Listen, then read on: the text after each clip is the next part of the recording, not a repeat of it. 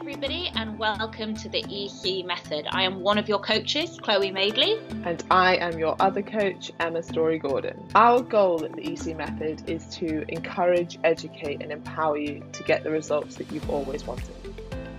Listen to our weekly podcasts, go to our website, theecmethod.co.uk, or simply follow us on Instagram to get more information.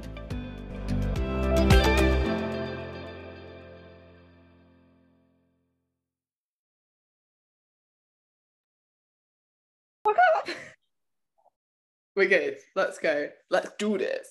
Okay, well, shall I start then with the questions post? Yeah, I feel like we've got quite a lot to get through on that. Yes. Yes. Emma's in Texas, everyone. Emma, come on. Howdy. yeah, it's great. Here we go. Oh, this is a long one. Let's do it. Okay. Enjoy. Hi, guys. I hope you have the lovely sunshine where. Sorry, let me start from the beginning. That was like an Emma quality reading. I mean, very true. Yeah. Okay. Hi, guys. Hope you have lovely sunshine. We do here in Lincolnshire. I've just done my third workout of the week. Big fanfare, as I've never managed to do that before. Well done. However, I was really struggling with a couple of the activities. Can you advise me, please? One, bicycle crunches. I'm like some sort of demented T Rex doing these. All my excess flesh and boobs and chest and neck and obsters, brackets, underarms, come together and they all try and strangle me. do I just keep going and hope to see improvement or can I do something about it? Um, I mean, keep going and you'll get better. Um, but if you want to swap out bicycle crunches for a slightly easier um, ab exercise, I'm fine for you to do a plank just to exhaust. So you can't, it's an isometric hold, you can't hold it anymore. Um, or something really simple like partial crunches. Um, you don't have to do bicycle crunches, but Emma and I do like it when you guys are struggling with an exercise if you persist and get really good at it. Because when We you do like it when you struggle. So.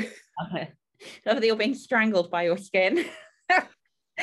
okay, Well, Emma. what, we have spoken about this before, but it can be much harder, but gets much easier initially when you have a lot of body fat to do certain exercises. But the more that you do it, the more that you diet, the more that you get your activity in and you focus on losing a bit of body fat, the easier these things become.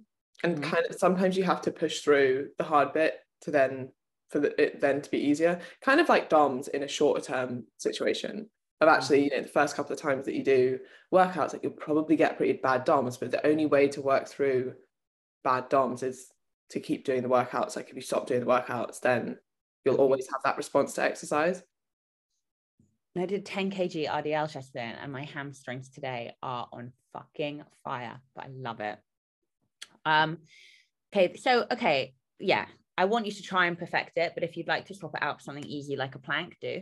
Then she says three, four sit-ups. Emma, this is my workout, so I'll just talk her through it. Yep. I can only get to my top, top of my shoulders off the floor. Should I persist or should I do something about it? You can swap them for just like I like I say, partial sit-ups, aka crunches. Um, just do basically try and do an easier version of the exercise if you want. But again, we do want you to get better and progress. Um, but yeah, you can swap them out for something easier until that happens. And then she says, I should say after two sets, I thought I couldn't go on, but three, four, and five were much better. Yeah, I see a lot of it. And this is a really cliche, overused kind of term and meme, but it's true. Like your brain will give up long before your body will. So try and kind of be what's the word I'm looking for? Kind of go into like automatic mode. What's the word I'm looking for? Strong minded. Whatever. Whatever. Get it done, Um, basically. try and tune out and and do it and and try and like if you can try and find a way to enjoy the challenge i know it's a lot easier said than done but really try and find a way to like push yourself and get a kick out of it and if you do manage to do that you will actually genuinely enjoy it more when it's all over you'll be like wow i fucking bossed that and it's a much better feeling um i struggle with getting off the floor i am 115 kg amazing but I pulled up my big girl pants and each round went better. Thank you. Well, so this is amazing. First of all, you know, the fact that you're doing the workouts and you're giving it your all is just hugely commendable because if you are slightly heavier, you are going to find the workouts much harder. Um, and that can apply to anyone like from 75 kgs up. Like it's they are more difficult the less that you've done them and the more that you weigh. So you should be really, really proud of yourself for doing that. And as Emma always says, and I'd like to remind you, Anne, that you are going to see huge improvements, like huge progress in a really short space of time. So you have that to look forward to. And it is harder. So fucking A, well done you. Pat yourself on the back. Yeah, there are a few people who we get this most rounds who are like, I'm worried that I'm too big to do the EC method or I've got too much body fat left to lose. And actually, you're the people that probably want to help the most. And you're the people that are going to see the most benefit in terms of your health from yeah. some of the changes that you're going to make. Like, you're absolutely never too big. Like, it really doesn't matter what your starting point is, it's where you're going that we care about. And it's the actions that you can take. And we're looking at the next step. Like, if someone else is doing five workouts a week and you can only manage two, that doesn't mean that you're a failure by any stretch. Or if you can only manage 3,000 steps a day and someone else is doing 10,000 steps, if that's more than what you've been doing previously, it's still a huge step in the right direction. So don't be put off by how far you have to go. Just try and focus on like what's the next step I can take. Um, someone's just asked here. Oh, it's Anne. She's here.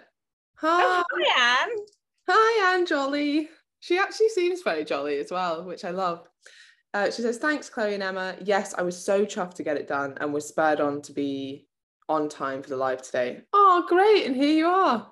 What a, like you have a really lovely outlook. I really like that. Yeah, we're, really, we're loving the vibe, even by message. The positivity, because I am a negative Nancy. I, I need to be around people like this. Oh no, I've done something. All right, okay. Um, there is also a question here will we have DOMs forever? No, the main thing that causes DOMs is new exercise, so a new stimulus that your body isn't used to. So, this first week or the first two weeks, maybe you might be quite sore. I wouldn't expect people to have really bad DOMs after that, unless we change your programming. So, maybe at week four, if you're on the gym program anyway, you might get DOMs again because it's slightly different exercises and stressing your body in a slightly different way one of the things that stops people exercising is they'll go to the gym once and they'll be so sore that they're like, I'm never doing that again. That was horrible for the next few days. And what they don't realize is that actually the next time they go, it'll probably be half as sore. And the next time after that, it'll be half as sore as that. Then the next time after that, like actually, you don't really get that much DOMs. So push through the DOMs. It definitely won't last forever. And it's probably the worst that you will ever feel it right now. Yeah. And also, the question like oh you know are doms a good sign of a good workout the answer is yes and no no not necessarily as emma says it just means there's a new stimulus on the muscle but then you know also yes you put a new stimulus on the muscle that's great like that's exactly what we want um, we want that adaptation to occur so there is an element of looking at it and being like okay this is a positive thing um, i like it because i know it means i've, I've worked worked properly and again that's it you know that that sentence can be up for debate because just because you have DOMs doesn't mean you worked out properly, but still, you mm. know what I'm trying to say. You know what I'm trying to say. No, I'm saying, guys, right? What I'm saying is, it's not always DOMs, but sometimes it's DOMs. okay, Deborah. Hi, love. Hi there, lovelies. I'm going. I'm doing the home weights workouts. Okay, this one's for you. Can you tell me what the difference is between sumo squats and sumo deadlifts? they come one after the other in the lower body workout. But I feel like I'm just doing the same move. I use dumbbells, not barbell. Yeah, this is really common when people use dumbbells. I've had this question like three or four times. So a squat, it starts at standing, um, which is a concent- concentric on the muscle. And then the actual movement itself um, consists of you lowering your body, which is eccentric because you're stretching out your muscles. And that's where the real, and then you push back up to standing, and that's the lift itself. So you go stand, low, stand, right? A deadlift is the exact reverse of that. You start in the eccentric, you start lower, and the actual lift itself is up to standing from the floor, right? Now, the reason why people can get this confused with dumbbells is because it kind of changes your range of floor to standing. So, what I suggest you do is okay, I'm going to get up now what I suggest you do is so if you watch me really quickly, okay, I can't really see, but I'm also just like pulling out my like wedgie with my shorts. So if you've got a goblet squat or back squat, you go stand, you come down, you push up, right? Deadlift, you're starting down and you're standing up. So a good thing to do with the dumbbell is to have it um, vertical on the floor like that. You come down, feet either side of it, right? It's a hip hinge movement. So hips out, you grab it with your hands and you stand up and engage and come down. Remember, hip hinge up, come down. Whereas again, a squat, you stand and then you drop. um, so instead of using, sorry, just to clarify that with the deadlift with dumbbells, instead of using two dumbbells, use one vertical from the floor up. And when you do that, then the movement should make a lot more sense to you as opposed to just holding them and moving, which I get the confusion. Yeah, I think with a deadlift as well, the whole reason it's called a deadlift is because it comes from a dead stop. Yeah. And a lot of people, I guess it is quite a similar movement if you're just doing, if you're not doing that, if that makes sense. Like if you're not kind yeah. of pausing, resetting yourself, and then standing up again, and it's the pull movement, you'll probably find you can deadlift when we're talking about those situations of dumbbell deadlift versus squats. You can probably deadlift a lot more than you can squat.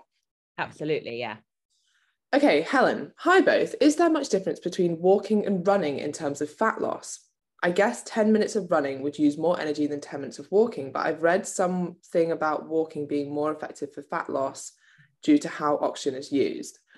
So, no, if you have 10 minutes for which you want to expend the most energy and have the biggest impact on fat loss, 100%, the higher intensity of exercise you can maintain for those 10 minutes will burn more calories and thus would contribute more, potentially, all other things being the same, to your fat loss. Mm. If you ran, for example, the same distance as you walked, so let's say it was five miles each, running five miles versus walking five miles, there's less difference between them because obviously walking five miles will take you longer.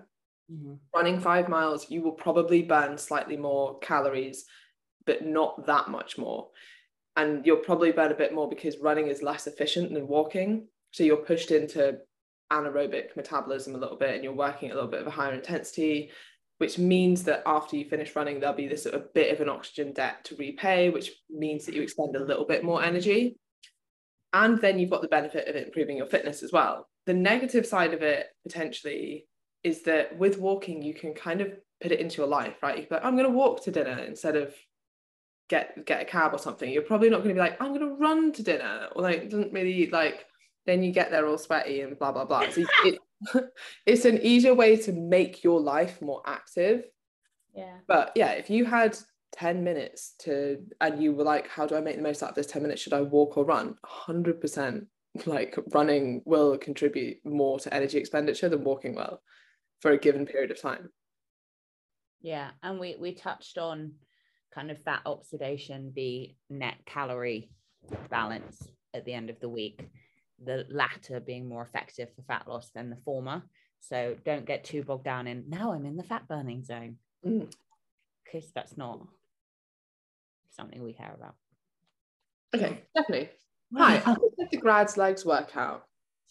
Please, can I ask a couple of questions? One, is there any graceful way to mount the lying hamstring curl machine?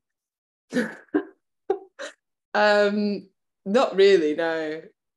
I mean, no. No. I mean, no.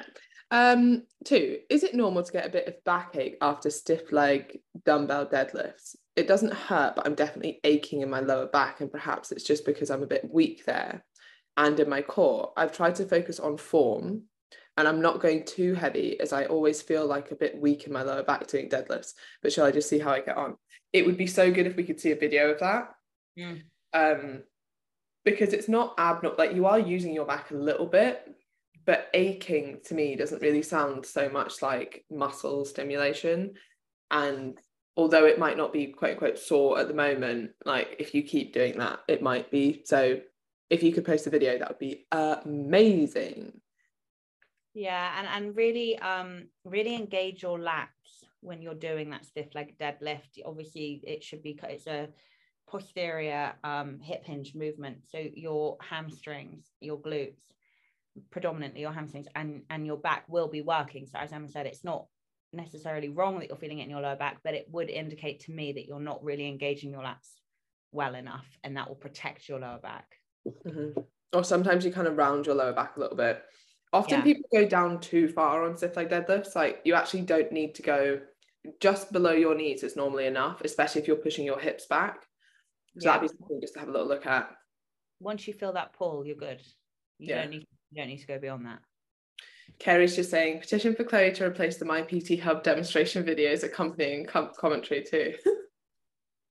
yeah, it's like it's like my when you know it's fine. I need to stop talking is what I need to fucking do. I Right, yeah. too much on on this. People know all my secrets. Well, do you know what? Lo- we've had loads of comments of people just being like, "That's so that makes so much sense now. I didn't know the difference between the two. Yes, that makes so much sense. Thank you so much." Blah blah Oh, blah. Good. Yeah. See, see, it's worth it. Yeah. Getting up and pulling my front wedgie out. Jenny, hi, lovely, hi, lovely, lovely ladies. That's us clearly. Would be interested in your view on this. I have a 14, I have 14 year old triplets. Two boys and a girl. The boys are very sport focused and play loads of team sports and have started to work out at the gym. This is praised and encouraged and generally seen as good. My daughter, who is not sporty, has just started becoming aware that she is bigger than her friends and so started doing some running and becoming conscious of her food choices. Everyone has said, oh, sorry. Mm. Everyone has said it's a, oh. sorry, when anyone comments below, then the whole thing moves. Um, everyone has said it's a red flag and to watch her for starting eating disorder. It seems to be judged in society so differently, which seems unfair. But I am also conscious that seeing me, me weigh my food, etc., is not necessarily a good thing for her. Any advice on how to nav- navigate this? Thank you. That's such an interesting perspective that I don't think anyone's ever put to us before. And, you know, the answer is we don't know yet. You don't know yet. And and you know, as much as you know, you as her mother might be like, I need to figure this out now, or we we as coaches, it's like we should know. We don't know yet. Is there anything wrong with your daughter realizing that she's not particularly, you know, active or nutritionally kind of healthy and aware and trying to amend that? No, that's fantastic. And I think all men and women get to that point where okay i actually have to take care of my body here. Like, i remember it vividly when it happened to me and and then making a choice am i going to do it or am i not? Um, and i've never ever had struggled with an eating disorder. I know that emma hasn't either.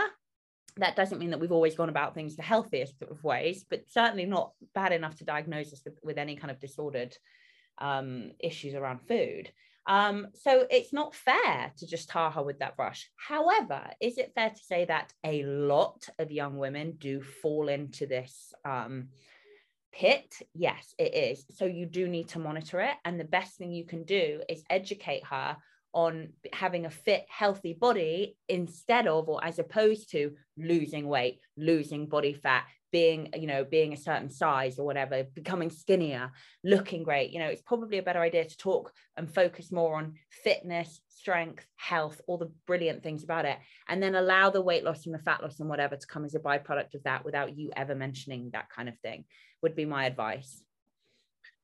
It is interesting because uh, obviously the way this is put forward like oh it's different for women blah blah blah as it as it is for your sons but i guess the difference is it sounds from what you've said like they love team sport and they want to go to the gym. Mm. whereas she's she has a slightly different intent towards it. So like she's started running because she's worried that she's overweight and has started manipulating her food not because she loves sport and enjoys sport but because she's worried about her weight. So i think the intent of these actions is different. And i think the intent is what potentially for some people is the issue. There are people who get up every single morning and run i don't know whatever five miles and the intent behind that is I love getting up in the morning running five miles, it makes me feel great. And for the rest of the day, I feel great. Cool. There are people who do that because they need to earn their breakfast. And if they don't do that, they feel like they can't eat their breakfast. Same action, different intent. Yeah. So and and this is what's hard. Like you can't, like you're saying in this, like it's judged so differently. You can't judge someone on behaviors because the behaviors aren't the problem. It's the intent behind the behaviors that cause the problem. So I would kind of speak to her and make sure exactly what Chloe's saying that she's doing it because she wants to be fit and healthy and fuel her body well. And maybe that part of that is staying a healthy weight but it shouldn't be like the sole intent of it. Yeah. And then i worry as well like this is i guess on like a more broad ski uh, level is that the way like our food environment is now and the way that our general environment is now like being in texas like nobody walks anywhere. Like there like obviously you just get cabs everywhere and stuff but I've also not seen any children, which is very strange. Like I've seen numerous schools, but no children. But then I think they're probably all in cars and stuff. Like what they were not on the street, like viewable. So I guess like my point is you're exercising way less or moving way less, uh, way less activity in general, and then such highly palatable foods everywhere, which is such a big part of literally every culture in the world is mm-hmm. food. And in the UK, so much of that isn't particularly the healthiest food, or at least it's very calorie dense foods. And I worry at some point, like it's going to just be ridiculously hard to just say to kids or anyone, like, just eat relatively sensibly and you'll be fine. Like, and you won't need to worry about your weight. Like, people, I don't know if it's going to get to the point that, like, you kind of have to be conscious of energy balance in order to stay a healthy weight, or whether we are kind of already there as much as some people like to turn a blind eye to it or say that you can just eat intuitively and you'll be absolutely fine. Yeah i agree with you you know at what point it's like sex education with kids. Nobody really wants to do it. It doesn't feel super appropriate to you know beings that aren't sexual yet and you really don't want to be the first yeah. person to introduce that to them. But you know a society would suggest that the sooner that you kind of crack that nut the better. And it's the same with this kind of thing. It's a really uncomfortable topic to talk to children or young people about. You don't want to be the person to bring it to their door but then what's the alternative you know that they discover it? You know they go the hard way around they go the long way around um, it's really really tricky and i don't think there's any right answers and i think it's kind of each to their own as a parent. Would you rather have this conversation with her? Would you rather sit back and wait and see what happens it's tricky. There are definitely um, uh, dietitians out there who specialize in this kind of thing you know broaching these topics with teenagers before it becomes an issue. Um, maybe that then i'm like it, it's hard isn't it? Because it's a balance. Because then you're like at what point does that become a self-fulfilling prophecy? Like if you were like to to your daughter like it. don't ever think about the foods that you'll eat or you know like you shouldn't be doing this because this might happen. And then that is almost like fear mongering and then it's like well what do i do if i'm like if i'm heavier than i want to be but you're telling me i can't diet because i'll get an eating disorder and I sh- yeah like it's it's hard. I guess hard. I guess at 14 you do have a relatively large impact on the foods that she eats at least at home. So that's something that you can certainly help with in regards to just like what's available in the house and what's the easiest like the environment the food environment at home is something that you can dictate to a large extent yeah but then you know you don't want to go too far in controlling what her food intake is because that's the shit show you don't need. That is a check in the post. Yeah, no, I certainly don't mean that. I just mean like what's the easiest thing to grab? Oh, there's always fresh fruit, as opposed to like there's always like crisps on the counter. Like, yeah, don't I'm not saying don't have them, but like put those in the cupboard and have like the foods that you want people to go for there right in front of her you know what like we're definitely not like the the quali- the most qualified people in the world to be having this conversation not least definitely not. But I personally would would I if you know what if it were me and this is my personal kind of thought on it although again I'm not even in this situation but Bodhi doesn't understand what hello means so um but I think just I think if it were me I would probably have a conversation about health and fitness. Now look I've noticed that you're you're running I've noticed that you're dieting she's 14 she's going to grasp what Emma's saying about intent um, being the sticking point and being like, I want you to do this and I want to do it with you, but we're going to do it the right way. You're not going to be one of those girls that falls into this, you know, kind of all or nothing mentality because it could go either way. You know, we're not going to do that. Um, we're going to do it properly and we're going to set you up properly for the future. And that's what I would do personally. But again, that's me and not, you know, not everyone's the same. Okay, Ollie. Hi, I'm on holiday until Wednesday and sleeping at night. But oh, I'm not... it's Ollie's birthday, and I told him we'd sing happy what, birthday. today? Today. You're gonna sing him happy birthday? We. We. You're gonna sing. Should I get music on? Yeah. I love how you acted like you weren't into it, and then you're like, I'm like, I'm not really into it, but should we have backing vocals? Do you know what would be great? Like, uh, where would I find it? YouTube birthday. Yeah, it's from happy birthday instrumental.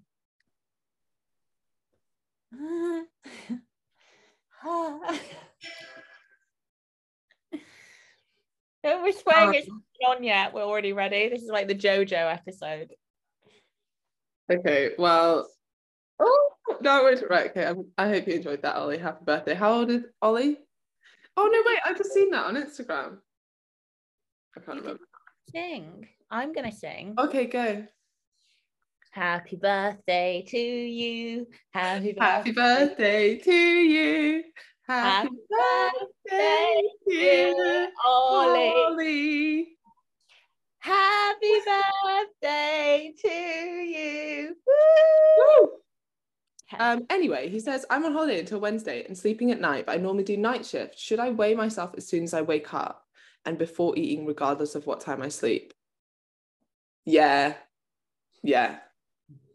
It doesn't really matter if it's just a week as well. And remember, this is all data. Like there'll be slight fluctuations, but there's nothing you can do about that. So it doesn't I would say if you've had a huge shift in anything in life, but especially, you know, your working hours, your weight for the week is going to be completely fucking blown out of the water and weird and sporadic anyway. So I personally would just leave it till you're back back on like a nice even keel. Agree. Okay, Deborah, three things that have happened to me today. Oh, I like this. One, I found a vegan Kit Kat in my local Asda. It's around 53 calories per stick. Two, I found a fiver on the pavement outside Starbucks. That happened to me yesterday. I found a fiver on the pavement and I was like, ah carry on.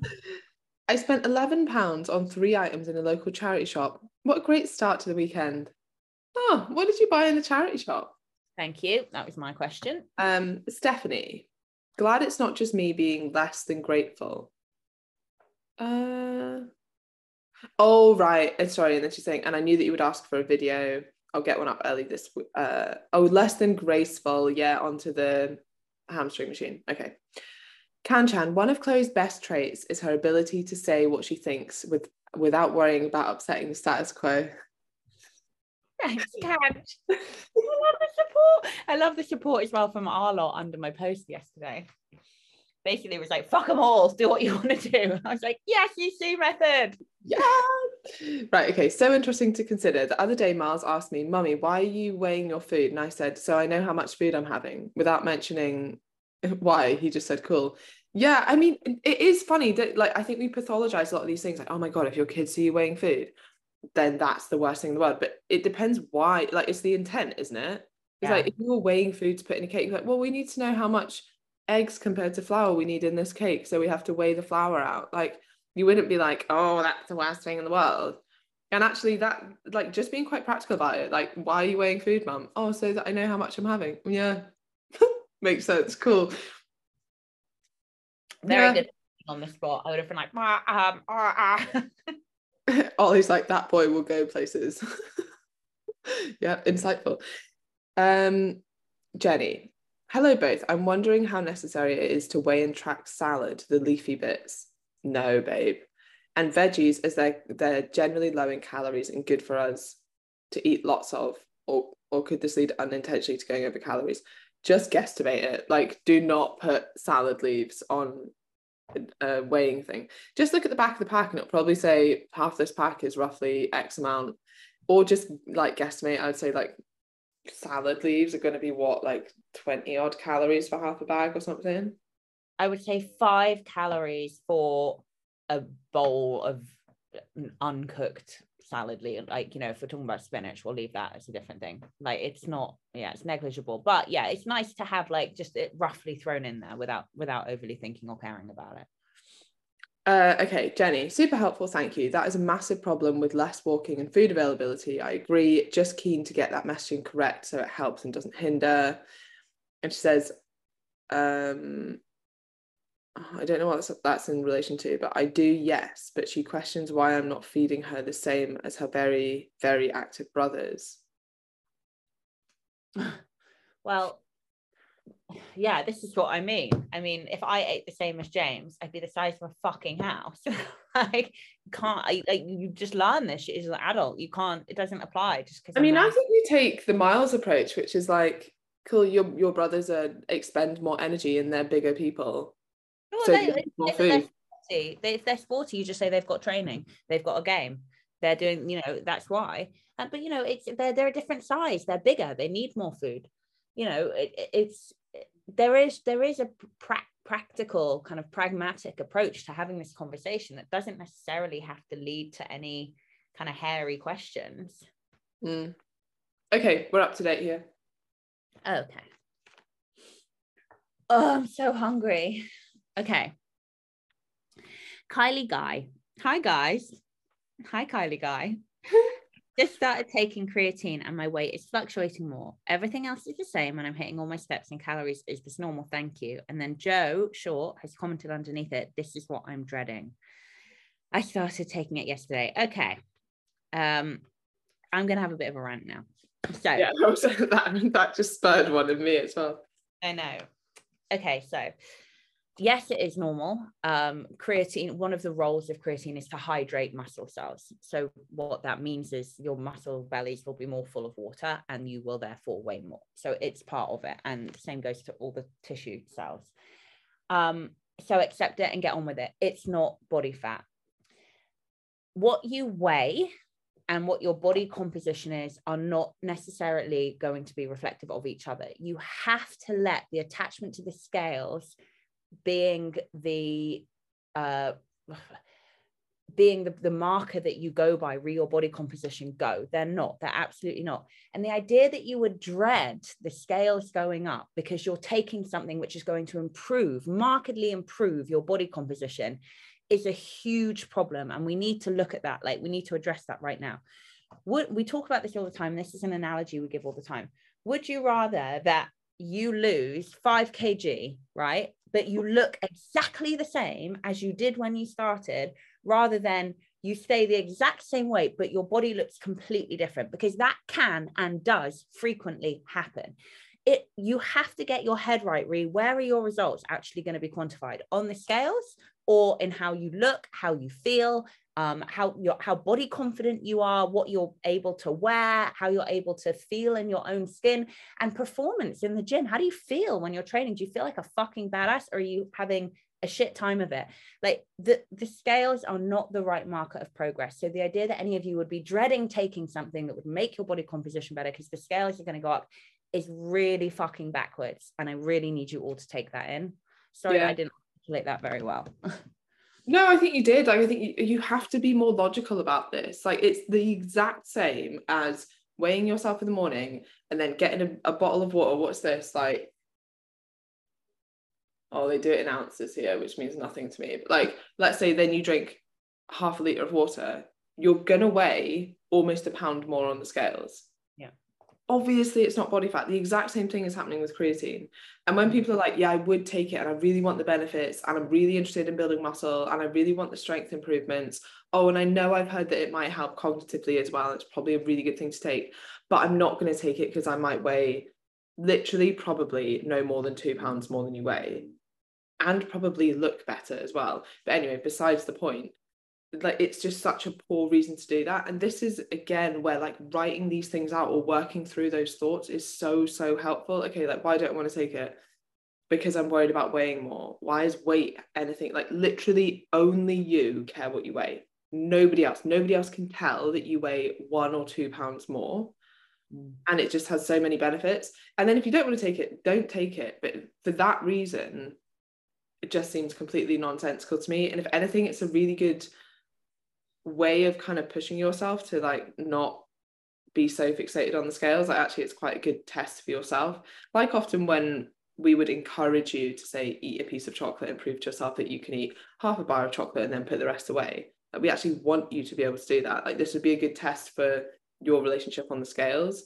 And i will say that some people put on quite a lot of well quite a lot still only a couple of pounds but a couple of pounds of water retention with creatine and some people don't put on very much and that's partly to do with how little creatine stores you start with and yeah. how much muscle mass you have to store creatine as well. Yeah. Um I didn't the, and I guess this is a good point I don't weigh myself and when I started taking creatine I noticed absolutely no difference. So in the real world difference you will notice nothing. Another thing that has come up more recently re creatine is people saying to me like I started taking it but I don't see any difference think of it like taking a vitamin. Do you actually does taking your multivitamin actually physically make you feel different like within the next couple of days? No. Like you, it, it's the similar thing. Like you're probably not gonna feel the difference short term. You might you might notice that you feel a little bit stronger but to be honest most people don't really feel that that we know the mechanics of how that works or the science behind why this would work. And long term that's sort of the improvements that you're looking for but because you can't directly control you with creatine versus you without creatine it's very hard to tell like the impact of it. I would I I have wanted to write a post on Instagram for a couple weeks now and I'm not going to do it because what will happen is it somebody will take out a sentence and use it as like you know I don't know clickbait and it'll make me look like a dick. So I'm not going to write the post but I'll talk about it here because I think it's really relevant especially in this and especially in this case before I got pregnant I was 63 kg and I was in pretty good aesthetic shape. I, I wasn't particularly lean, but I looked like I trained and I was very happy in my body and my clothes, and I was doing great. Since having Bodhi in the last couple of weeks, I now weigh one to two kgs less than I did before I was pregnant. So I'm now coming out at about six, somewhere in the region of kind of 60 to 61 ish kgs, right? And I look completely different naked and not in a good way. And it's fine. It's absolutely fine. Like it, doesn't bother me. I've just had a baby so i just want to preface this. But i'm also realistic about what i do for a living the fact I, fact that i love body training i love body a good body composition i work hard for it i look like i've never trained a day in my life um, I look more wobbly, not just on my stomach, but everywhere. I have more cellulite and I look less in shape. Now, this, these are all fine. This is part and parcel of having a baby. It's fine. But I look a lot worse and I weigh a lot less. Now, the reason I don't want to put this on Instagram is because somebody somewhere, namely the Daily Mail Online, will be like, Chloe Madeley says she weighs less more than she did before she was pregnant. And then everyone will be like, what a fucking bitch. And I look like a complete knob. And they completely miss the crux of what I'm saying. But this is what I'm talking about the scales are not a good marker of progress re how you and also by the way i'm a lot weaker and it sucks. Like it fucking i've lost a lot of my body strength and it's awful. The scales are not a good marker of how you feel how fit healthy active you are or how you look. So we have to let this attachment to the scales go. And I'm, and we talked about this in, in one of the last ones that we did it's absolutely fine that you guys are hung up on the if eh, sorry that was presumptuous if any of you are hung up on the scales now because that's how we've been conditioned as women. And Emma and I accept that as coaches and we're forgiving. If you are still hung up on the scales after we've had this talk which I'm sure we will ad nauseum by the end of the eight weeks you have got some work to do.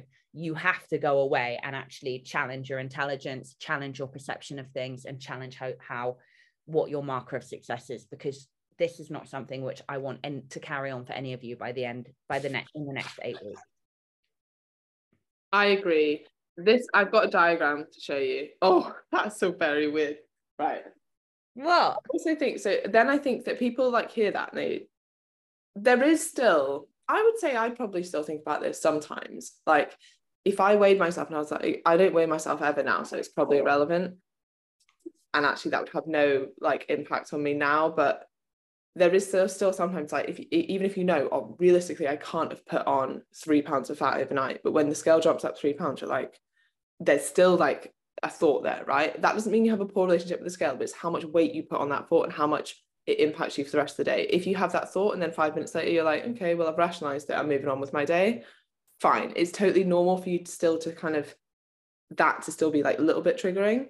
Yeah. that's normal but for it to then impact your day and impact your behaviors throughout the day and ruin your mood for the whole day that's what we want to avoid. So i kind of see it like this as oh there's so many pens in this place. But like if this was your brain before and like that's how much space it took up like your yeah. way that's a problem. But this is where, where you want to get to like realistically this is true for so many things. There was a post on the EC method yesterday about kind of feeling guilty about foods and the truth is, like, as much people, I've got the most amazing relationship with food. Everyone sometimes feels a bit guilty about overeating. Like, it, it's like quite rare to never feel that way, even though we know that like overeating isn't something we f- should feel guilty about. Now, there's a huge spectrum. Like, I feel a little bit guilty about overeating, and then I literally get over it 10 minutes later and I move on with my life. Cool. Yeah and then there's and then it impacts the rest of my day and it's all I can think about and I beat myself up about it. And then you usually end up either over restricting or thinking fuck it I can't be bothered at all and overindulging. Yeah. and it takes up a huge amount of your brain energy. That's the, that's where we want to get you from. But I think some people think that like they failed or they they haven't gotten over it if they still have any sort of negative feelings whatsoever. And I think that's just like no inevitable part of yeah like it, it, of course those feelings will come but you learn to kind of just let them float by and move on with your life as opposed to Yeah. ruminate on them. But that's it, and it works in reverse. I was livid when I saw when I saw the scales have dropped to that extent because I know what that means. That means I've lost muscle, muscle that I've spent years fucking building. I was livid, and again, this is the exact same in the reverse. I was like, hang on a minute, stop. I've just had a baby. Like this is ridiculous. So I so it works both ways. You know, you you have to catch yourself, and you have to treat yourself like the intelligent, respectable adult that you are, and be like, no, I know, but it's okay. I forgive myself for feeling that. But as Emma said, now I'm going to move on with my day because I know better. Um, and, and if you and if you still aren't practicing that, and that's what I mean, it's not it's not the instinctive reaction, but if you still aren't practicing that by the end of this round, I'm sorry, but you didn't you didn't do the work that you should have done. Mm. Yeah, and that's where things like journaling come in really, really useful. And the thing is, there will be some people with this more ingrained and potentially need to go to therapy and, and do the work there as well. But this the same is true with therapy. Like people aren't I saw a diagram that was similar to that re trauma, right? And it was like trauma taking up a huge amount of your brain and then like trauma taking up a very small amount of your brain after you've done the work, after you've done therapy. It doesn't mean that you'll never have Yeah. like those thoughts ever again. It's just that they don't impact you in the same way. And that's where we want to get you to. Yeah. Okay, Katie.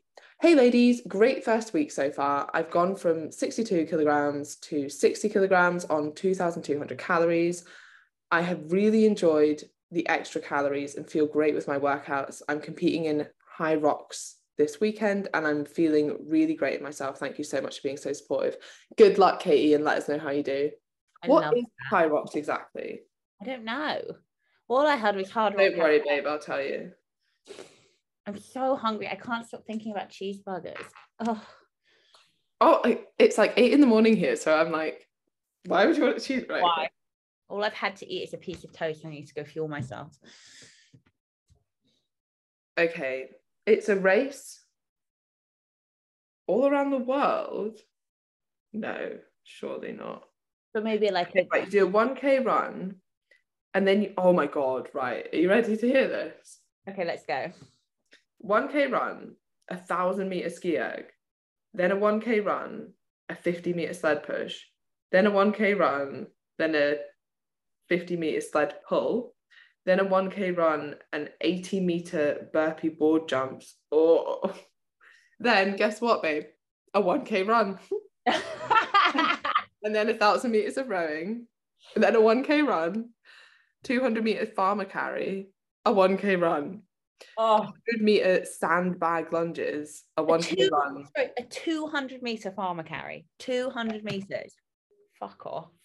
After all that, and then wall balls. Wow. I mean, vile. James, that sounds absolutely horrendous. have fun though. Have fun, Yeah. babe. Yeah.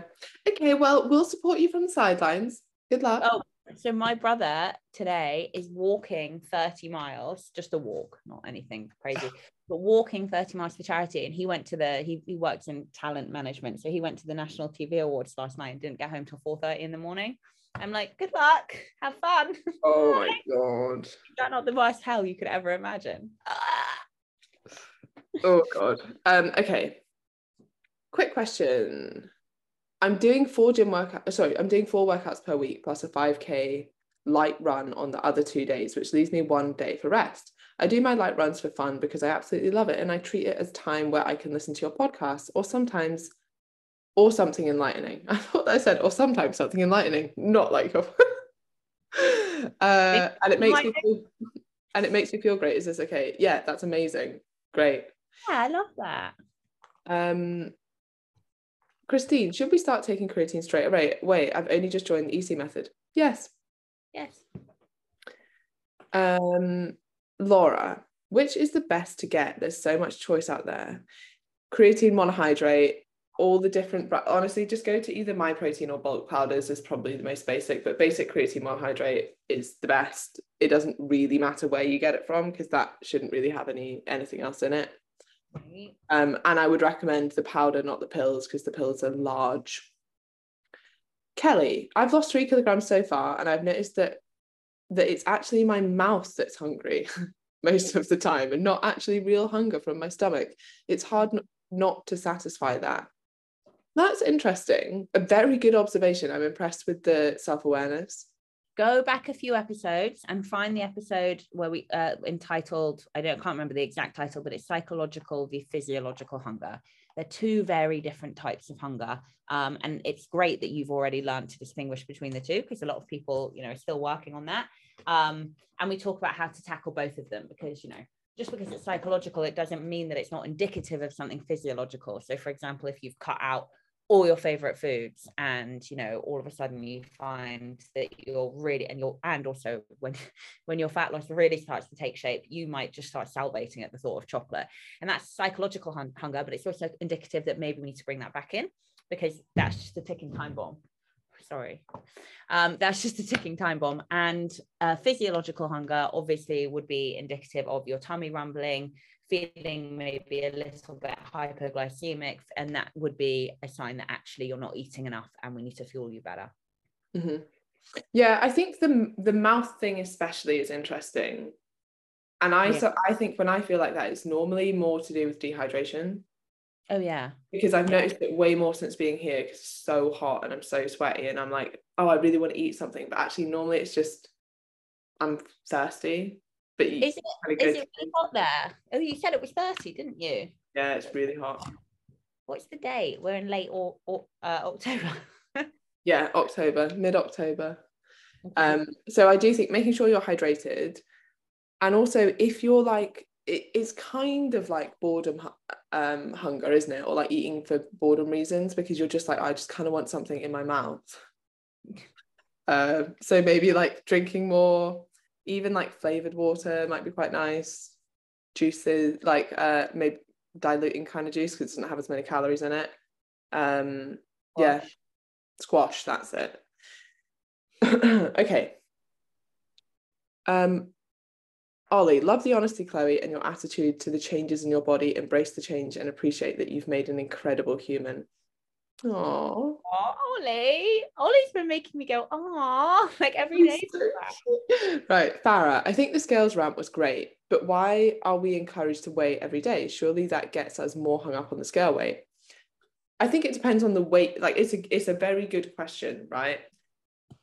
The scale weight is actually a pretty good predictor long term over time of changes in your body fat, which is why we use it now trust me if it wasn't we wouldn't be using it. Or or same with these like body fat percentage scales. Trust me if we could distinguish between body fat and water retention or food volume or muscle mass like we would be getting you to do that already. They don't particularly accurately work.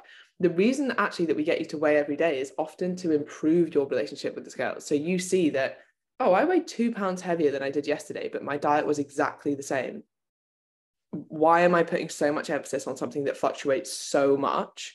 And mm-hmm. actually, what we're looking for is trends over time. Like, we don't care about the daily fluctuations. I actually think it's really insightful and improves most people's relationship with scales to realize how much the scales fluctuate independently of any possibility of change in body composition. Once you truly get your head around that, then you take so much of the pressure that you put off on the scales off because you're like, this could fluctuate by so much. I'm actually going to take my lowest weight each week and I'm going to start zooming out and kind of looking what's happening over two weeks, three weeks, four weeks, and beyond, not mm-hmm. what's happening day to day. And I do really think that that realization of the fluctuations day to day has, in fact, someone wrote that on the in the group today. Yeah, it, everywhere. About how the fluctuation, actually realizing that weighing yourself every day, and she was talking about how her previous coach had had her do averages, but no. because her weight fluctuates so much, the average wasn't particularly useful. And actually taking the lowest kind of removes some of that noise of fluctuations because some people mm. fluctuate loads and other people don't. And there's numerous reasons for that. Yeah. How much food volume you have. It could be how often you go to the bathroom, which like quote unquote normal can be anywhere between once every two days and three to four times a day. Like that's a huge difference in frequency of like emptying your bowels effectively which will massively impact the your weight fluctuations so yeah. taking all that into account actually what we've found is the most accurate way of using a pretty inaccurate measure but becomes accurate over time or insightful over time is taking your lowest weight from the week Yeah, I mean, I, I, echo everything Emma said. I totally understand why once we have that shell rant, you guys like, well, then why are you bitches making us swear? Like, why does it matter if, if you're if you're saying that we very well might change our body composition in the scales might not budge much? Um, and it's a, it's an absolute fair question. Exactly what Emma said. When you've been doing this as long as we have, you find that pretty much 100% of new clients that come to you are weighing in once a week or once every couple of weeks, and they're using that as a marker of progress when if they were to weigh in every day, they would see how completely erratic the scale is, that this is a ridiculous marker of progress, and the cells actually start to lose some of their power, which is great. Now, on the flip side of that, if we can take a lowest weekly weight and look at the trend over three to four weeks, we actually do get, as Emma said, a much better kind of medium to long term marker of are we making fat loss progress? However, this doesn't apply to everybody. If we have a very lean client, we have no reason really to have them weighing in every day. We might take a weigh in uh, kind of at different markers uh, every few kind of weeks or months. And what we're hoping for is to see it going in a good direction, um, regaining muscle mass. But that is a really long term effect. And actually, what we'd rather go on with somebody like that is progress pictures. If we can see progress pictures every kind of eight weeks at the end of each round, we can see if they're slowly, slowly, slowly starting to change their body composition. Um, and as you say, it's one marker of progress. You know, we talk about waist measurements, thigh measurements, and progress pictures. And as online coaches who aren't with you, who can't assess you, you know, every week, we need as much fucking data as we can get our hands on. So we're going to take it regardless. Um, but it is it is a, a good a good question. And I think generally speaking, Emma, what would you say? I would say about 80 to 90% of our clients by doing this kind of daily weigh-ins feel like all of a sudden the, the light is shed on the scales and they realize how kind of inaccurate and erratic they are and i would say for like 10 to 20% of clients we will get the odd message like actually it's really not working for me and i'm still as obsessed now as i was then and i don't want to do it anymore in which case we'll go with a different marker of progress and we're fine to do that. So yeah. I think it's quite similar to understanding investing. So if let's say you invested, I don't know, a thousand pounds in an index fund, like a general index fund, which kind of tracks the general market, you'll notice every day that that goes up and down. Now you could look at it every day and be like, oh my God, I've lost 200 pounds today. Or, oh my God, I've gained 200 pounds today. Like how mate, right? And either of these might start to impact your emotions if you don't really understand what long-term investing is, right? Yeah. And, like general weight loss is like a long term thing, right? You're hoping for trends over time. So you're looking at actually when you zoom out on investing in index funds, on average, it goes up about like 8% a year, right? But there will be some years where it's massively down, probably this year. Like and this year, yeah. You, you can either you can either not fully understand what you're doing and why you're doing it, as in I've invested this for the long term. Like anyone who invests short term in index funds, like that's quite risky, right? That'd be trading. But you yeah. might look at it every day and you could either freak out about that or you could be like, yeah, well, I'm going to leave it for five years. I know that there's trends up and down. If I look back over time, I know that on average it goes a certain direction. So I'm not going to let that impact my mood.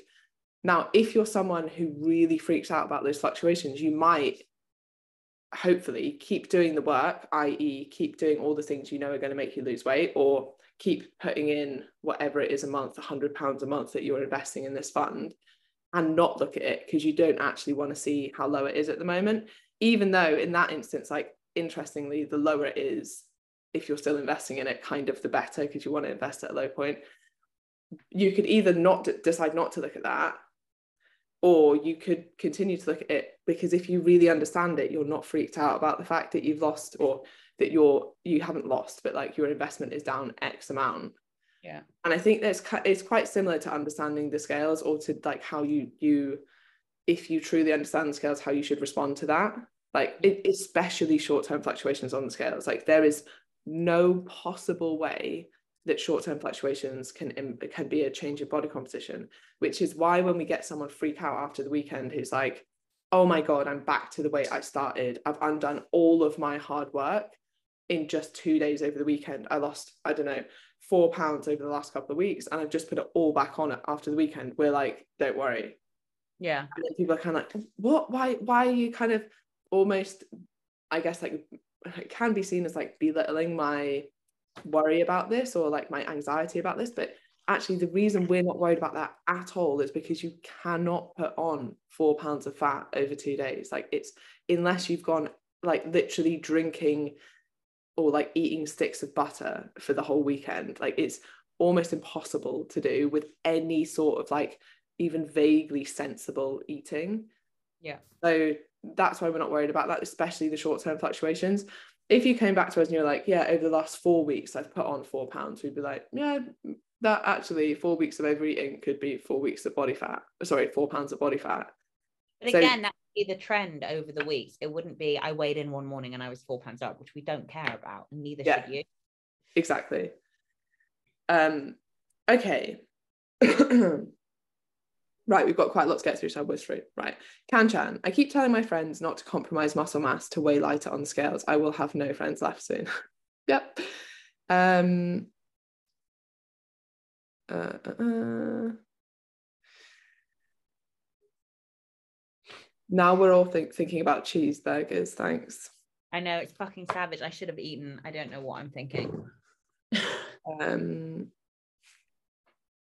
are creatine tablets okay? Any difference? There's no difference it's just a different way of taking them but they do tend to be very large so if you're not very good at swallowing then might be something to consider. Um question are you heavier during your period or is this a myth? Or should i ask after anti-scales victor or should i not ask after the anti-scales story? No i think it's really important to understand how your menstrual cycle can impact the scale weight Mhm. partly because you tend to be heaviest and every woman is slightly different and everyone's cycle is slightly different and if you're on birth control that also might be slightly different. However most women weigh slightly more the week before their period. Now there's two small peaks but that would be like usually for most people that's the biggest peak. It's also when you're premenstrual. It's also when your body image is worse.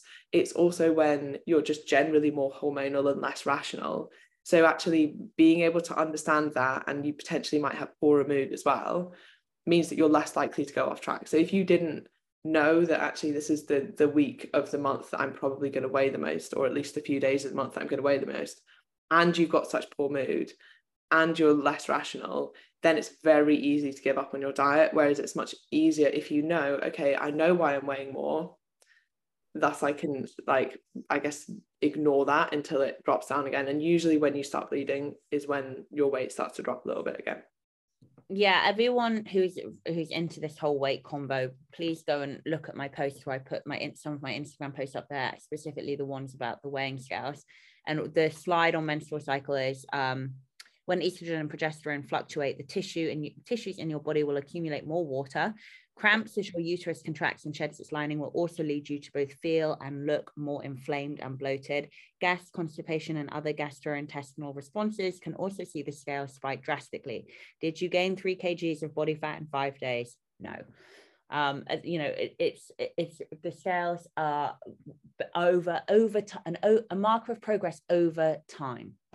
Yeah, I think it's probably the most important thing to understand for a woman is that because when you're already feeling potentially quite low, and then you also put on weight, and then most of us crave pre period as well, it's like this kind of combination. It's when most people are most likely to give up on their diets. I wish we had some kind of data on this of when people have weeks where they're like, basically the week they think fuck it or whatever, what, how often that actually ends up being the week before their period. I would say for women, it's probably quite likely.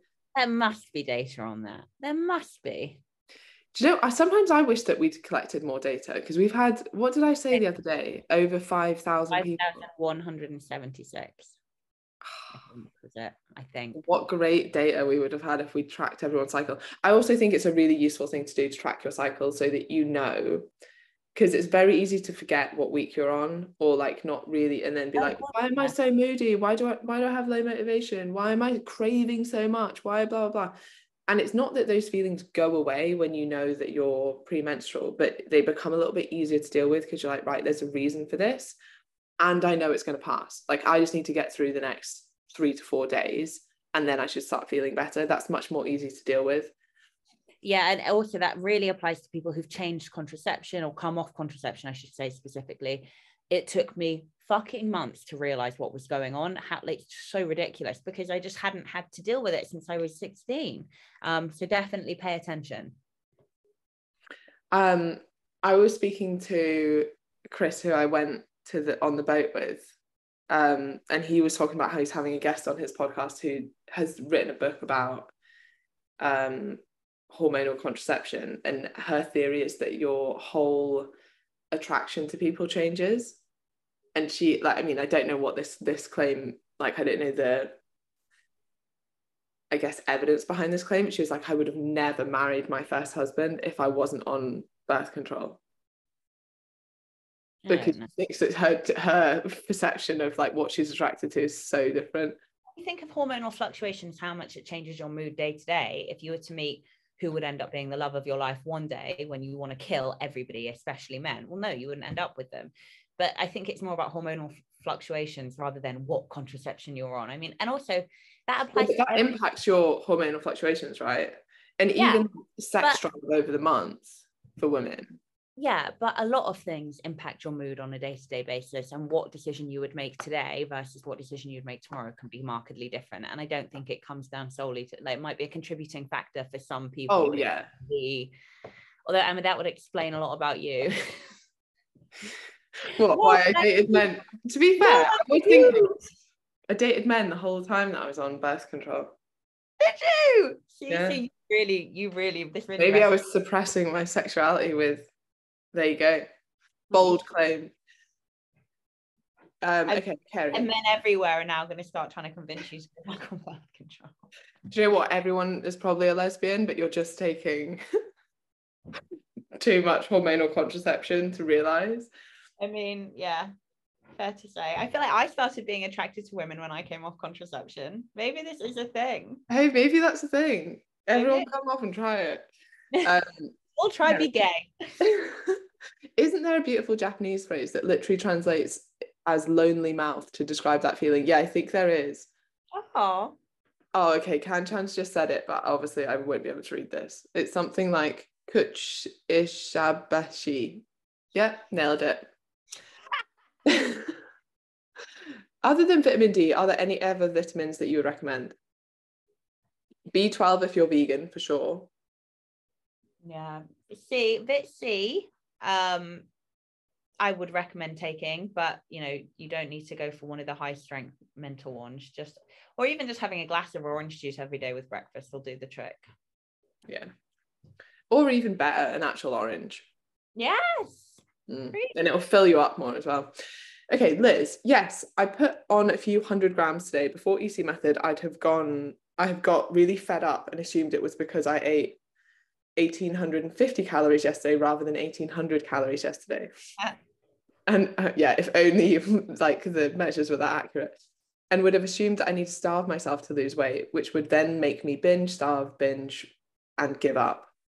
Now, post EC, I know it's not important and it's just a number to type into a chart and ignore. Yes, see, this is where we want you all to get to. And I guess this is what I meant by there was still that initial, oh, I've gone up a little bit. Oh, like, but then you're like, how did I used to respond versus how I respond now? And then you're moving on with your life. Like that is where we want you to get. Well done, Liz.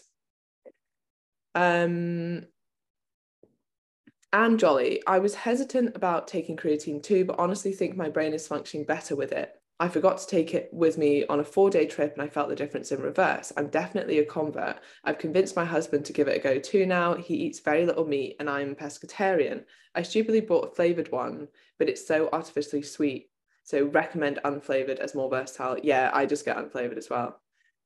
Yeah, I didn't even know flavored was a thing until like yeah. someone on the EC method put it up and I was like, oh. Mm. Um, how do we check in? Is the tracking just for us or do you view it too? So everything on my PT Hub is just for you. We just put the workouts up there. You can use it as a little hub for yourself. People tend to like that because if you don't want us to see the progress photos, we won't look unless you want us to look. That's completely personal, your space.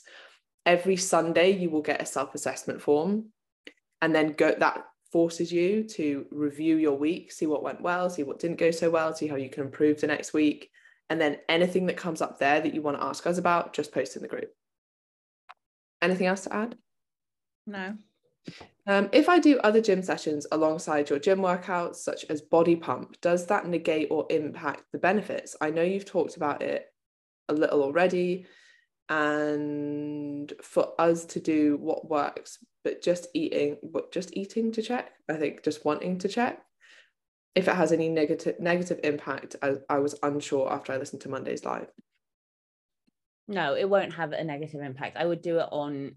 I would make sure you're getting in Emma's um, push pull leg every week, and I would do your body pump on other days, and I would also make sure that you have one to two full rest days a week, and um, and aside from that, it's fine, totally fine. Yeah, agreed.